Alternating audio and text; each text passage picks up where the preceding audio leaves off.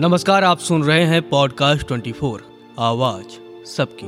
Britain के हालात अब कुछ कुछ पाकिस्तान जैसे होने लगे हैं। फल और सब्जियों के दाम बढ़ने लगे हैं। जिनसे इनके दामों में काफ़ी इजाफा देखने को मिल रहा है। हालात ये है कि सुपरमार्केट में चीज़ें खरीदने की लिमिट तय कर दी गई हैं। यानी पैसे देने के बावजूद आप आलू, टमाटर और अन्य चीज़ें एक तय मात्रा से ज़्यादा नहीं खरीद सकते हैं। ब्रिटेन के सबसे बड़े सुपरमार्केट में आप दो से ज़्यादा आलू या टमाटर नहीं खरीद सकते। ब्रिटेन में सुपरमार्केटों की अलमारियाँ खाली पड़ी हैं और यह हाल किसी एक सुपरमार्केट का नहीं, बल्कि लगभग सभी की यही स्थिति है। ब्रिटेन की अर्थव्यवस्था मंदी का सामना कर रही है, जिससे महँगाई अपने सबसे ऊँचे स्तर पर है और इसी बीच चीज़ों की कमी हो जाना एक बहुत ही चिंताजनक स्थिति है।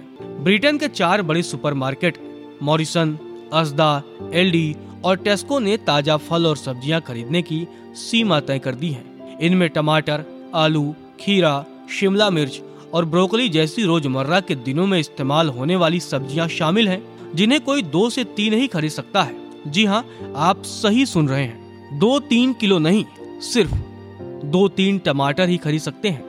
ये लिमिट सबसे पहले ब्रिटेन के तीसरे सबसे बड़े स्टोर असदा ने तय की थी। इसके बाद एक एक करके हर स्टोर ने इन सब्जियों पर लिमिट लगाना शुरू कर दिया।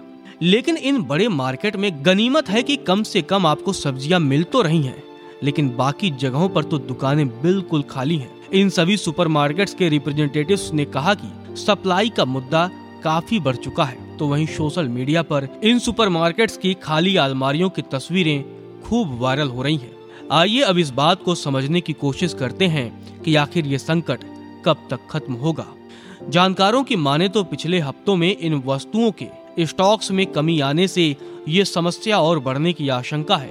ब्रिटेन के नेशनल फार्मर्स यूनियन आनी एन के अध्यक्ष मिनेट बैटर्स ने कहा कि हर कोई खाने पीने वाली वस्तुओं की कमी से बचना चाहता है, लेकिन मुझे लगता है कि आने वाले कुछ दिनों में इन वस्तुओं की भारी कमी देखने को मिल सकती है। पिछले हफ़्ते नॉर्थ अफ्रीका में बर्फ़ के गोलों से फ़सलों को नुकसान पहुँचा है। ऐसे में ये माना जा रहा है कि अभी इस संकट से उबरने की कोई उम्मीद नहीं है। इसीलिए लोगों को अब सुपरमार्केट्स में खाली अलमारियों को देखने की आदत डालनी पड़ेगी।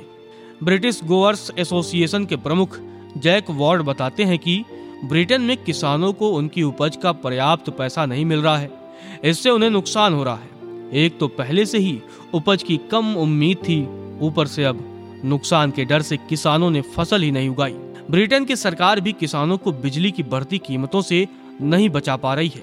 ब्रिटेन के किसान संघ ने कहा कि रॉयल बोटेनिकल गार्डन को सब्ज़ी उत्पाद करने के लिए ज़्यादा सुविधाएँ दी जा रही हैं और उनके बिजली का खर्च भी सरकार उठाती है, लेकिन किसानों को कोई राहत नहीं दी जा रही है। ब्रिटेन में भूखमरी के कारण पाकिस्तान जैसे हालात बन रहे हैं। वहाँ के आम लोगों की बात छोड़िए। टीचर्स स्वास्थ्य कर्मी और पेंशनधारी भी अपने खाने का खर्च नहीं उठा पा रहे हैं। ऐसे में लोगों को फ़ूड बैंक्स पर निर्भर होना पड़ रहा है। ये ज़ाहिर सी बात है कि ब्रिटेन अभी बहुत नाजुक दौर से गुजर रहा है और ऐसे हालातों में अक्सर देश के प्रमुख पदों पर बैठे लोगों से कुछ ऐसी भूल हो जाती है कि देश बेहतरी की तरफ़ बढ़ने की बजाय बर्बादी की तरफ़ चल जाता है। ऐसे में ज़रूरी है कि सभी देश मिलकर आगे आए और ब्रिटेन को इस आर्थिक तंगी से निकालने में मदद करें और एक और देश को बर्बाद होने से बचा लें, क्योंकि अभी देर नहीं हुई है। कुछ सावधानियों के साथ ब्रिटेन को फिर से पटरी पर लाना मुश्किल है, पर असंभव नहीं। आशा करते हैं आपको ये जानकारी पसंद आई होगी। ऐसी ही रोचक और ज्ञानवर्धक जानकारियों के लिए सुनते रहें पॉडकास्ट 24 आवाज़ सबकी।